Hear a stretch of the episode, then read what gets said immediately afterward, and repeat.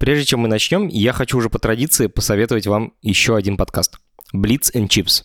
Его на протяжении 250 выпусков делает компания друзей. Ребята по-доброму и открыто обсуждают современную жизнь во всем ее многообразии. Они говорят о фильмах и сериалах, о психологии и поиске себя. А еще посвящают выпуски вроде бы простым, но при этом абстрактным темам. Например, мебели или сну. Всем привет! Меня зовут Самат Галимов, и это подкаст «Запуск завтра». Как технический директор я пытаюсь разобраться, как устроены сложные и интересные штуки. Я зову профессионалов, с которым можно поговорить простым человеческим языком.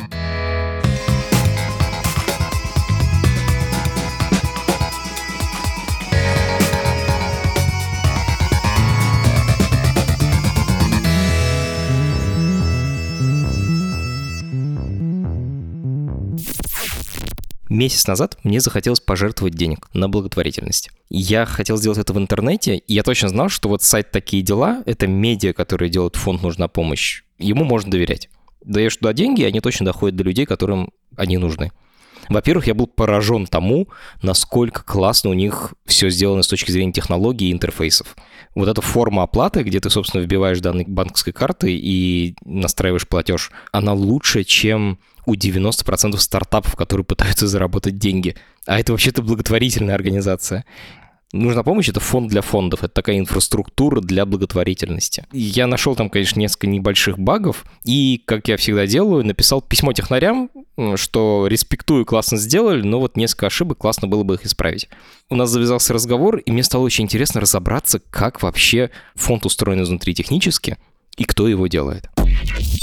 Это подкаст студии «Либо-либо», и мы его делаем вместе с сервисом онлайн-образования Яндекс Практикум. У практикума есть курсы по разработке, по анализу данных, по веб-дизайну и по английскому языку. Если вы хотите освоить цифровую профессию, переходите на сайт Яндекс Практикум и учитесь. Привет, меня зовут Даниил, и я технический директор в благотворительном фонде «Нужна помощь». Всем привет, меня зовут Александр, и в фонде «Нужна помощь» я отвечаю за внутренние продукты, которые в основном связаны с финансами. О, круто. Обычно я зову профессионалов, которые занимаются всякими стартапами, бизнесом, короче, деньги зарабатывают.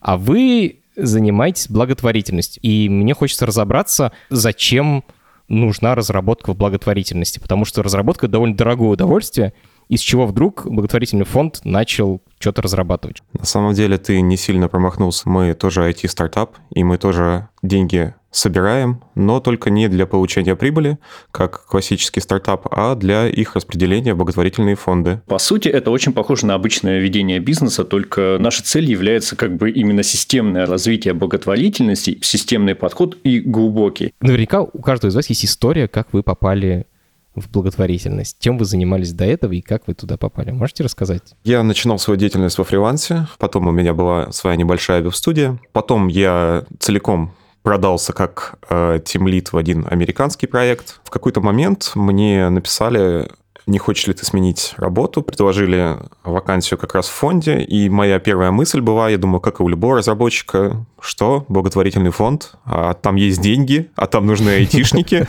а, потому что в моем сознании благотворительность это была такая стеклянная коробка «Помогите Алёше», стоящая в продуктовом магазине. Я и не представлял, что и здесь могут быть IT-стартапы, и нужны специалисты моего профиля. И так я попал в фонд в качестве обычного разработчика. И, в принципе, первое время, первый год работы, для меня работа а, в благотворительности или в интернет-магазине вообще никак не отличалась. И там, и там есть поступление, есть базы данных, PHP что-то гоняет. А потом ты потихоньку, допустим, делаешь страницу на сайте и так краешком глаза читаешь заголовки а, этого сайта, читаешь статьи, смотришь на цифры сборов и понимаешь, что на самом деле вот то, что ты сейчас делаешь, это помощь реальным людям. То есть запущенная тобой акция выливается в собранные миллионы рублей, которые доходят до реальных людей и помогают им решать их проблемы.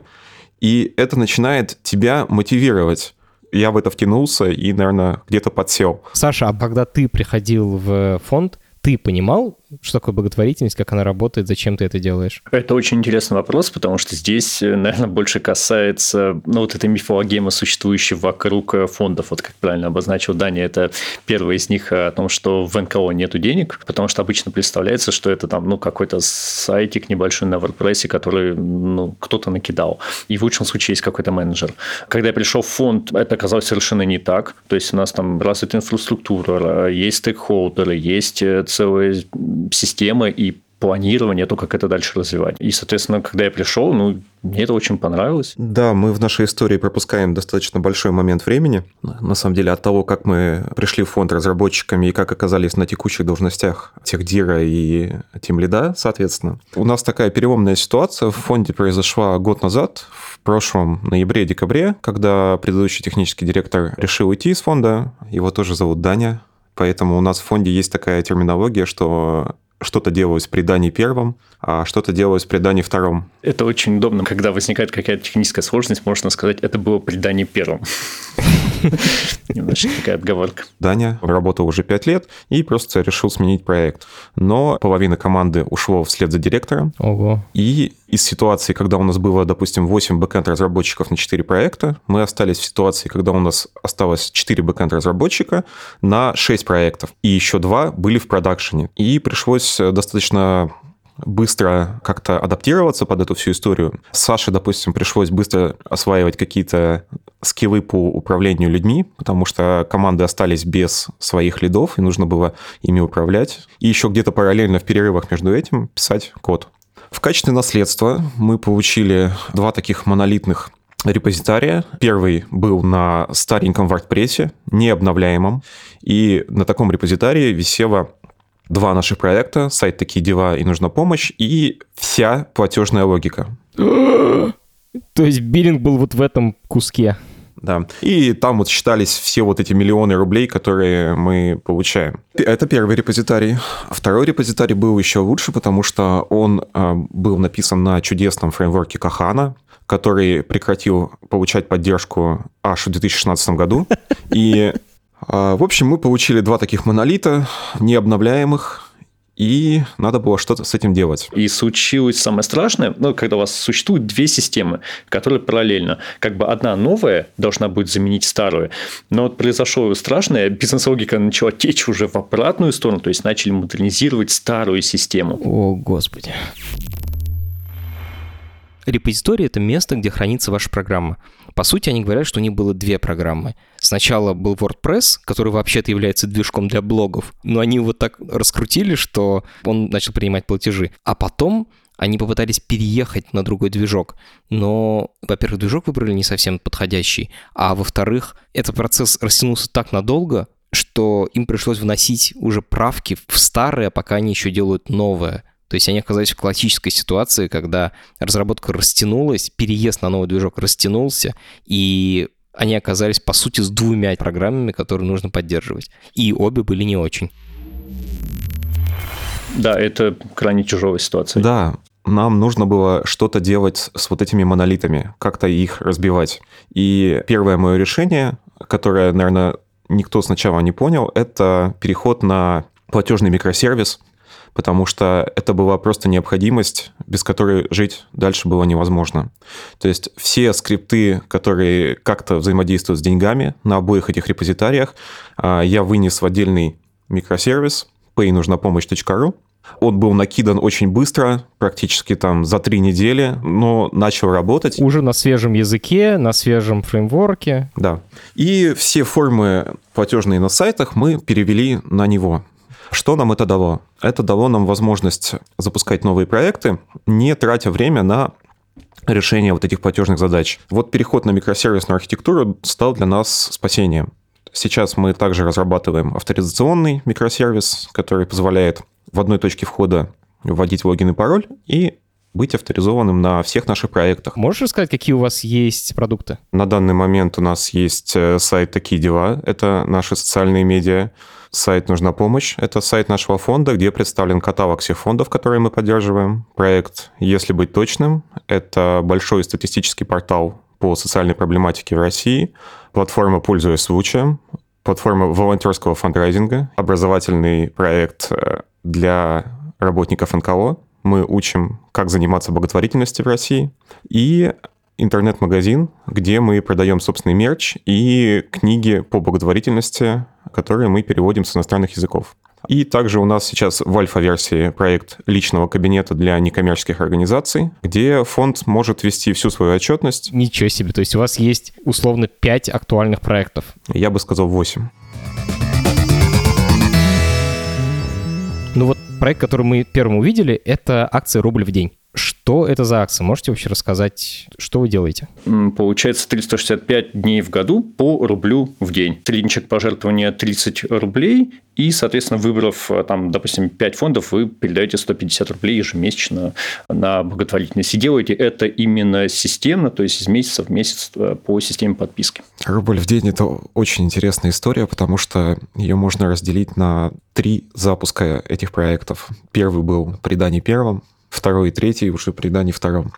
Когда эта акция задумывалась, никто не рассчитал ее популярности, потому что в рекламе этого проекта участвуют э, известные люди, такие как э, Хабенский, Познер – Иван Ургант поддерживает этот проект, э, Александр Петров. И когда эти люди делают репост твоей записи или размещают твою ссылку в социальных сетях, э, то эффект идет несравнимый даже там с Хабр-эффектом или еще каким-то принятым в нашей IT-тусовке.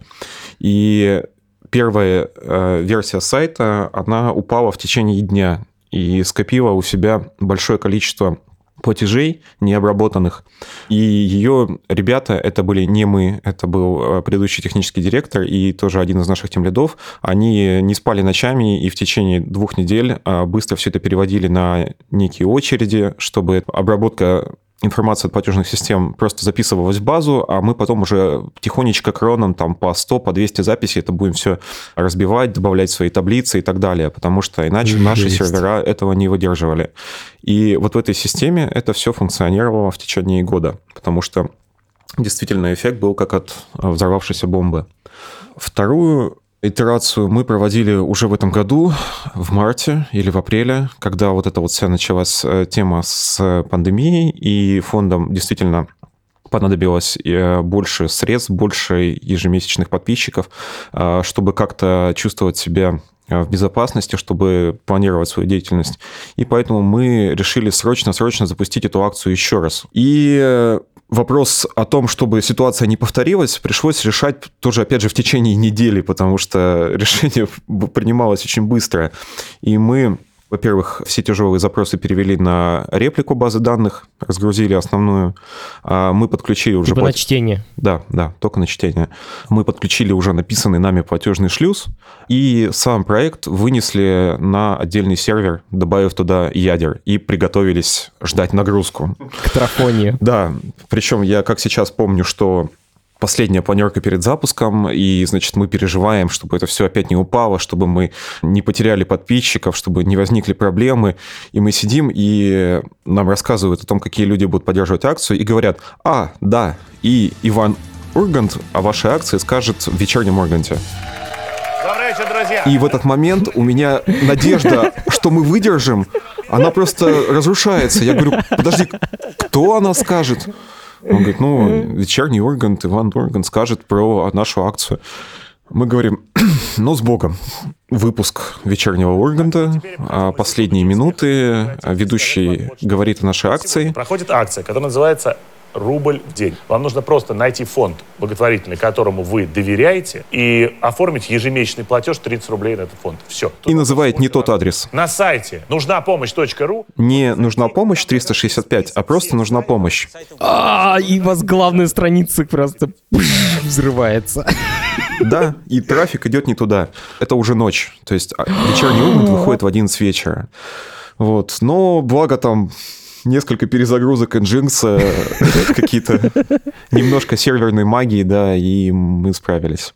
И сейчас уже вот третья итерация, она уже, то есть я сказал, нет, все, хватит с меня стрессов, хватит с меня седых волос. Я взял, переписал все сам. Мы еще раз там все это разнесли, проверили, закэшировали, и я думаю, что сейчас проблем уже точно быть не должно. Сколько трафония реально приходит после Урганта? Много. Если у нас э, Средняя посещаемость э, сайта «Такие дела» в день – это где-то, наверное, 70-80 тысяч уникальных посетителей, а, то после Урганта приходит 300 тысяч, может быть, там 350. 300 тысяч человек в день – это то, с каким объемом я работал в «Медузе», когда вот, типа, у нас стандартный трафоне был. И у нас не было динамики вообще никакой. То есть мы просто отдавали страницы, а у вас же еще есть динамика и платежные системы. Да, вопрос именно в динамике, конечно. То есть кэшировать статичные страницы и отдавать это не проблема. Проблема именно работать с платежными операциями.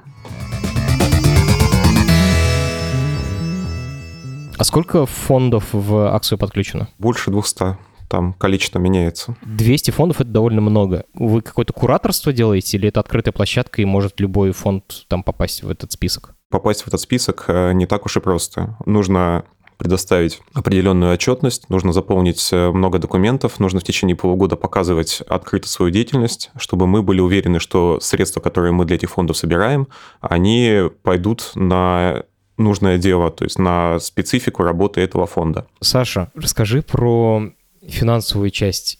Вы реально прямо учитываете каждый рубль? То есть если я пожертвовал типа один рубль свой вот конкретный фонд, он именно туда попадет? Или это как-то просто усредненно считается? А, мы считаем все вплоть до копеек. Все у нас как бы чистенько, здесь можно гордиться. А вы храните сами транзакции или вы прямо высчитываете, сколько должно денег прийти конкретному человеку? А кон- конкретному фонду, вернее, Нет, да? конкретному фонду, да. Ага. Вот вы алгоритм распределения денег делаете один раз, и после этого он на лету все считает? Или вы просто записываете все транзакции, а потом прогоняете алгоритм перед тем, как сделать выплаты, и можете его потюнить? У нас есть огромная таблица, которую мы храним в MySQL, и, соответственно, там все транзакции записаны. Можно посмотреть, какому фонду и какая сумма уходит. Если мы, например, это показываем на сайте, то, конечно, мы эти данные пересчитываем, если не ошибаюсь, где-то каждые, наверное, полчаса. Это необходимо для того, чтобы когда человек пожертвовал, чтобы он увидел, что вот этот э, счетчик сдвинулся, чтобы он понимал, я там пожертвовал 7 тысяч рублей, и тут же их увидел. Когда мы переводим фондом, каждую ночь э, специальный скрипт запускается, вот, и он, получается, считает э, сумму за сутки.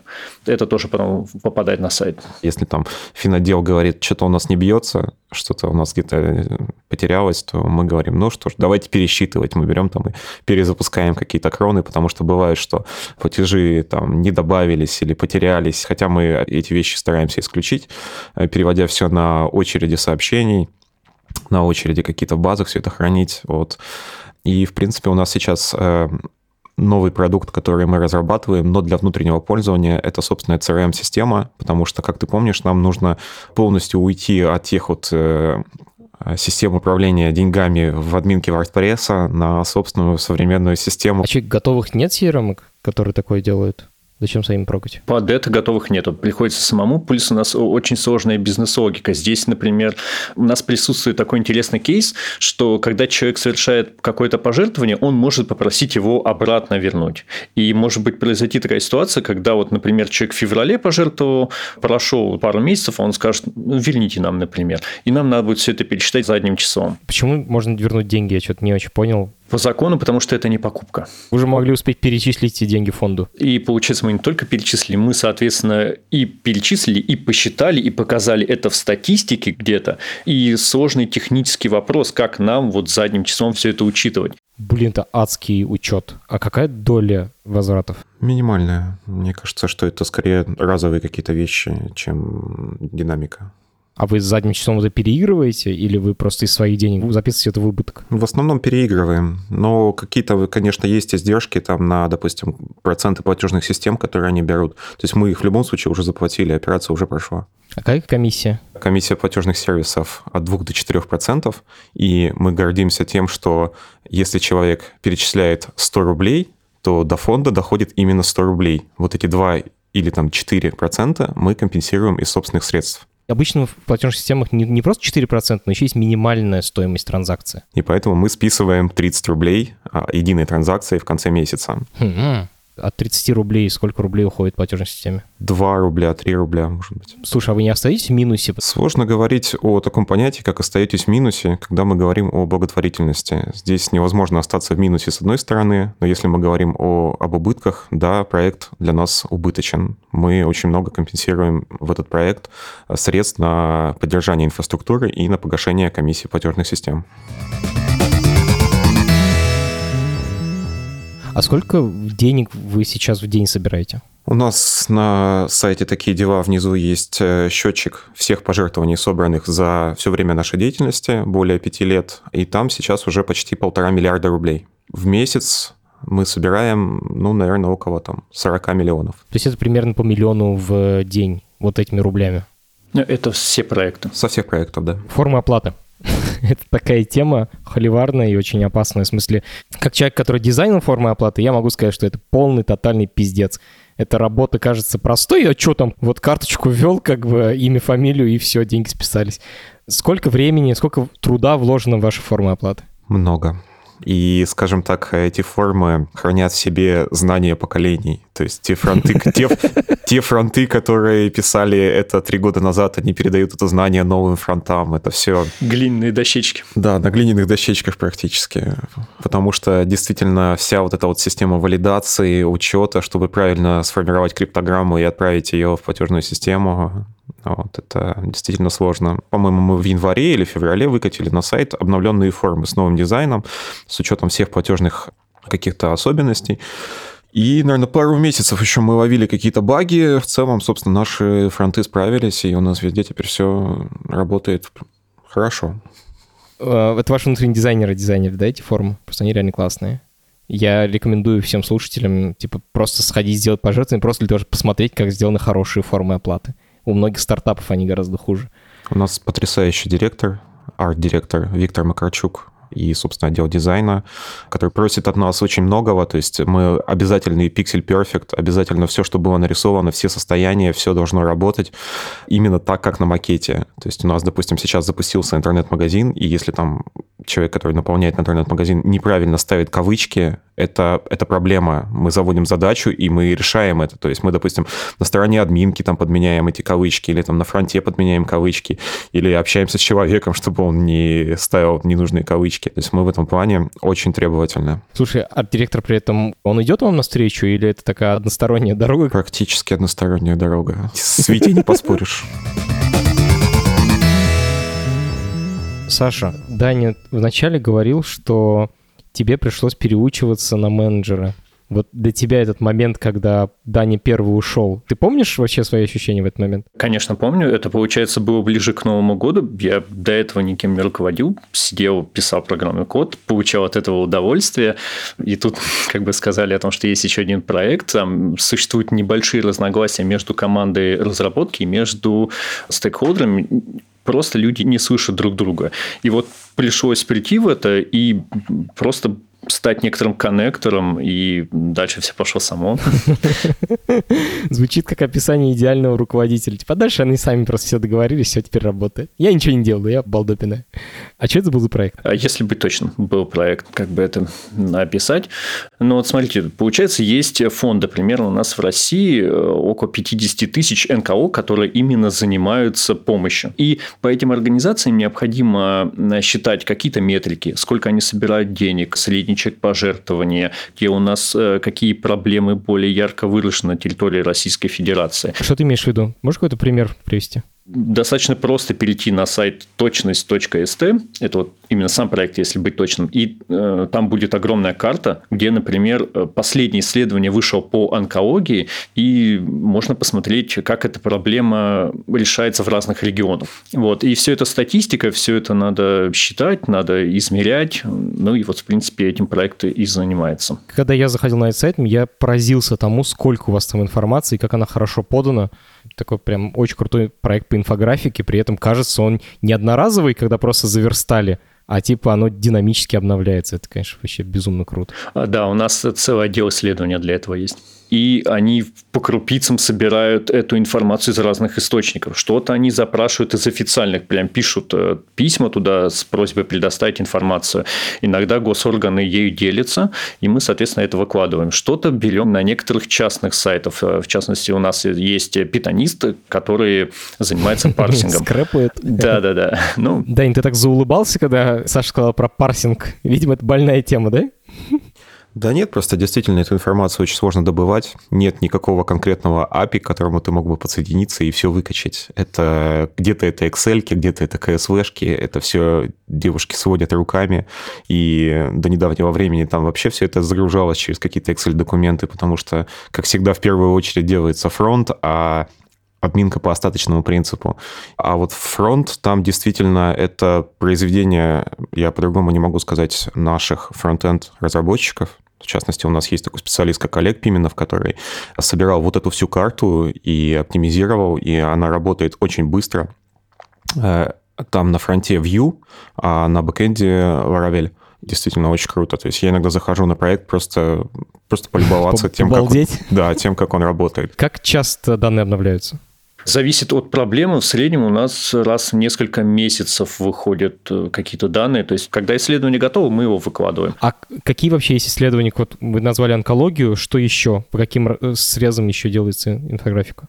Например, какая-то подростковая бездомность. Потом у нас есть исследования по старости. Сейчас мы собрали на это деньги. По НКО еще можно посмотреть, кто сколько собирает, э, как средства распределяются. И вот всякое такое. Эта информация, она больше для специалистов важна. То есть, если обычный обыватель зайдет на сайт, ну, я не думаю, то, что он найдет его для себя информативным. Да, ты хотел добавить, мне кажется, да? Я верю все-таки в более широкое применение для проекта, если быть точным. Ты можешь зайти и посмотреть, э, какое количество инвалидов-колясочников в вашем городе. Если ты, допустим, работаешь в администрации этого города и решаешь эту проблему с установкой пандусов или э, помощью в социальном такси для этих людей.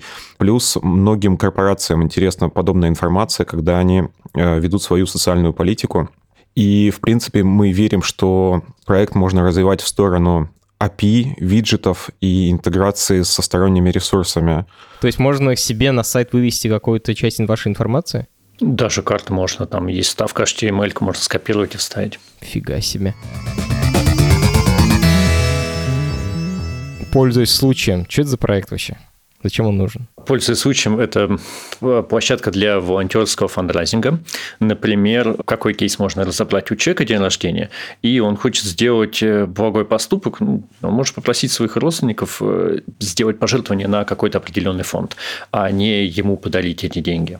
Человек заходит на сайт, создает какое-то событие, делится в своих социальных сетях ссылкой, на возможность пожертвования, пишет какую-то свою историю, э, небольшой текстик, э, всем этим делится, и получается под конец зачастую даже весьма приличные э, средства, которые перечисляются фондом, и это, в принципе, заметно. Я когда его смотрел, мне показалось, что такой кикстартер. Создаешь акцию и говоришь, давайте соберем бабла. Ну, типа такого, а, да. Но на Kickstarter, типа, ты собираешь деньги для того, чтобы запустить проект какой-то, а здесь, видимо, деньги могут идти только в фонды, да, которые вы запрувили. Да, деньги уходят только в фонды. Какой самый быстрый сбор? Самый такой, который... Да, это наши любимые фанатки корейских групп. Э, Что? Южнокорейских. Девочки-фанатки собирали в честь дня рождения солиста какой-то группы. Вот это довольно много собирает. А сколько они собрали? Если не ошибаюсь, там, по-моему, за пару дней под 100 тысяч собрали. Еще у нас, если не ошибаюсь, был э, сбор, который собрал очень много. Это Борис Гребенщиков открывал. Вы специально просите знаменитости пользоваться вашей платформой, или они сами ее находят? Кого-то мы просим, а с кем-то у нас есть уже такие доверительные отношения. Мы сотрудничали на других акциях, и мы просто, допустим, ну, сообщаем о новой акции и просим ее поддержать. А также а, девушки, которые заведуют этим сайтом, этим порталом, пользуясь случаем, они ведут огромную волонтерскую работу. Они привлекают э, людей небезразличных, которым э, самим хочется поучаствовать в развитии благотворительности в России. Эти люди сами устраивают сборы, заводят группы в социальных сетях. Допустим, яркий пример.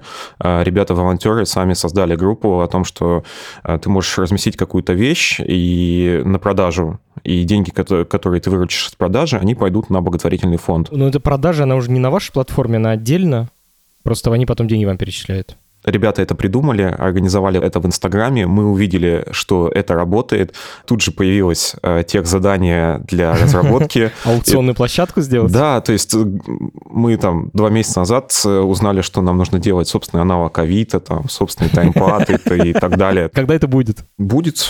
Мы планируем MVP э, таймпада нашего, то есть когда ты можешь создать благотворительное событие какое-то, допустим, благотворительный концерт и продать на него билеты, мы планируем запустить, допустим, к концу года в каком-то таком тестовом э, формате. А если зайдет тестовый формат, мы будем делать свои конструкторы залов, э, рассадки, вот это все. Охренеть. Я уже предвкушаю, как я посмотрю, как классно сделать продажу билетов наконец-то, потому что все эти сервисы довольно уродские. Наконец-то будет классный. А кто эти идеи приносит? Ну, то есть у вас есть продукт какой-то, который отвечает за идеи? Или это арт-директор придумывает, или вы сами? У нас проблема не в недостатке идей, у нас проблема в их обилии. Мы иногда в них э, захлебываемся, мы верим во все идеи, как бы благотворительность России — это, наверное, голубой океан, и здесь очень много направлений, в которых можно развиваться. Стандартный вопрос, когда я говорю с ребятами из России, есть ли на Западе люди, на которых вы ориентируетесь? Вообще, на кого вы ориентируетесь? Конечно, на Западе это развито более серьезно. Если мы посмотрим, например, как работают западные фонды, они на, на голову выше, чем мы работаем. То, что ты говоришь, что они на голову выше, я не верю, что может быть в фондах разработка на голову круче технически, чем у вас. Наверное, больше касается подхода к самому фандрайзингу как явлению. В Соединенных Штатах не стоит вопроса, а, жертвуешь ли ты на благотворительность. Там стоит вопрос, куда ты жертвуешь. То есть это нормальное явление, то есть все помогают. А у нас пока это еще на стадии зарождения, вот, и мы хотим это все направить, чтобы жертвовать и покупать кофе было примерно одинаково даже по стоимости и по удобству. То есть ты можешь оплачивать карты, ты можешь здесь также зайти в приложение и смотреть, куда твои деньги ушли, на какой фонд и кому конкретно ты помогаешь. Слушай, раз ты сказал про апы, я должен спросить, а приложение мобильное у вас, по-моему, пока нет, да? Это наш следующий шаг, к которому мы идем. Мы сейчас как раз ищем бэкэнд разработчика для создания единого API всех наших сервисов. То есть сейчас у нас как бы есть API отдельно на пользуясь случаем, отдельно на личном кабинете донора, отдельно на личном кабинете НКО, и мы это все хотим соединить в единую точку входа, API нужна помощь.ру, и на базе этого API интегрироваться и с мессенджерами, и создавать мобильную аппликуху, и в социальных сетях как-то взаимодействовать. Звучит дико амбициозно и очень интересно. А есть э, отличие от промышленной разработки? Вот у вас у обоих есть опыт программирования для бизнеса, есть вот для НКО. В чем разница? Наверное, в какой-то степени эмоциональная привязка. Вот, особенно когда, ну вот это Даня отметил, я тоже могу это отметить, когда вот мы, например, с ним работали над проектом «Такие дела», и вот когда ты краем глаза просматриваешь эти статьи, вот это в твоей душе находит отклик, и ты понимаешь, вот насколько это важно. Вот это коренное отличие. Я как сейчас помню историю, когда я совершил первое пожертвование а, на этом сайте. То есть я тестировал какую-то страницу на таких делах, и, ну, когда ты, естественно, что-то там выкладываешь, ты эту страницу обновляешь там 15 раз. А страница была про мальчика с тяжелым заболеванием, которого звали Даниил. И, естественно, это в моей душе такой отклик вызвало, что ты 15 раз читаешь эту историю про этого мальчика, проникаешься к нему и идешь и оформляешь пожертвования. Вам же приходится сталкиваться со всякой жестью больные дети, дети без родителей. Это не вызывает выгорания? Не сложно ли это каждый день с этим сталкиваться? Понимаешь, с этим сложно сталкиваться, когда ты ничего не можешь сделать. Когда ты это просто слушаешь в новостях, смотришь по телевизору и осознаешь, собственно, бессилие, что ты не мог помочь этим детям до того, как они заболели. По сути, не можешь помочь сейчас и не можешь сделать ничего, чтобы эти дети дальше не болели. А здесь ты как бы видишь и понимаешь, что ты предпринимаешь конкретные действия, и ты помогаешь этим детям. Вот, и поэтому здесь это все немножко проще переносится. Ну, мне кажется, на уровне разработчика это, наоборот, больше мотивирует тебя. А вот если мы будем говорить именно про людей, которые пишут эти статьи, вот для них это серьезная проблема.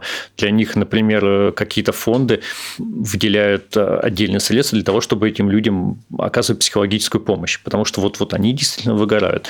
Если мы говорим о фонде целиком, то есть э, разработка – это только там пятая часть фонда. А фонд большой, у нас есть э, много отделов, у нас есть издательство, образование, аналитика, и в том числе у нас есть редакция. Это люди, которые а, ежедневно на портале «Такие дела» размещают новости, статьи, и вот этим людям, наверное, тяжелее всего.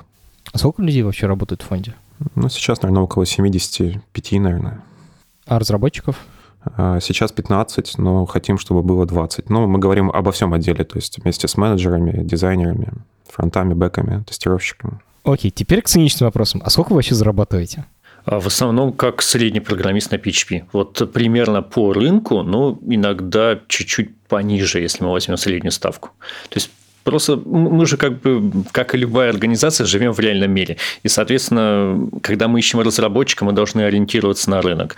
Потому что ну, там, мы хотим именно найти хорошего разработчика, а не такого человека, который, например, почитает какую-то статью, придет к нам на эмоции, скажет, вот, ребята, давайте я с вами поработаю, там, грубо говоря, за 30 тысяч рублей в месяц, а после пары дней он исчезнет. Ну, вот, чтобы такого, конечно, не происходило. Это среднее и чуть-чуть, возможно, пониже. Что там коронавирус как-то поменял вообще ситуацию с благотворительностью? Да, в положительную сторону. Мы столкнулись с таким явлением, как высокий сезон благотворительности. То есть никогда такого не было. Ну, серьезно, то есть если мы говорим о продаже билетов в Турцию, да, то есть есть конкретно начало там апрель-май, когда люди покупают эти билеты. А мы столкнулись с тем, что, оказывается, есть высокие сезоны благотворительности, когда э, случается какая-то катастрофа, и люди начинают, и у них обостряется вот это желание помогать другим, и, соответственно, растет э, количество пожертвований. То есть экономика падает, людям становится меньше денег, но при этом они начинают больше помогать. У нас люди в стране очень отзывчивые, и благотворительность для нас, э, мне кажется, ее нужно просто правильно организовать и направить, и она будет работать, и она действительно будет помогать. Но все-таки сколько примерно людей жертвуют в России? Какая доля людей? Точно не скажу. Я помню то, что средний чек пожертвований в России – это чуть больше тысячи рублей. У нашей аудитории средний возраст 27 лет. В основном это женщины и живущие в Москве. Это лицо нашего среднего донора. А нас слушают в основном мужчины. Парни, давайте поднажмем и выправим статистику. Ссылка на сайт «Такие дела» будет в описании к этому эпизоду. Еще Дани сейчас ищет себе фронтендера, бэкендера и дизайнера. Ссылки на вакансии будут также в описании к эпизоду. У нас есть финальный вопрос, у нас есть специальный жанр, когда гости перед прощанием рассказывают, что они читают в интернете. Вот на кого вы подписаны? Я могу рассказать про личный. Я читаю в основном «Медузу». То, что касается IT, в основном какие-то видеоролики на Ютубе и литературу, там, Gang of Four, Мартин Фаулер. Спасибо. Даня? А я, наверное, кардинально противоположные вещи скажу, что я стараюсь в личном интернете, да, отгородиться от э, области разработки, от области политики. И в интернете я ищу какие-то темы, которые интересны лично мне. В частности, допустим, вот я там 4 года занимаюсь бегом, мне сейчас интересна тема триатлона, вот, и я подписан на различных спортсменов. Наверное, самый популярный такой блогер — это Андрей Анистрат с Украины, который в свое время вдохновил меня именно к занятию триатлоном. Даня, Саша, спасибо вам огромное. Вы меня вдохновили на благотворительность. Спасибо вам большое, что вы пришли. Спасибо вам. Спасибо, что пригласил. Это подкаст студии «Либо-либо». И мы его сделали вместе с сервисом онлайн-образования Яндекс Практикум. Над подкастом работали редакторы Юлия Яковлева и Андрей Борзенко, продюсер Павел Боровков, звукорежиссер Нина Мамотина. За джингл спасибо Алексею Зеленскому.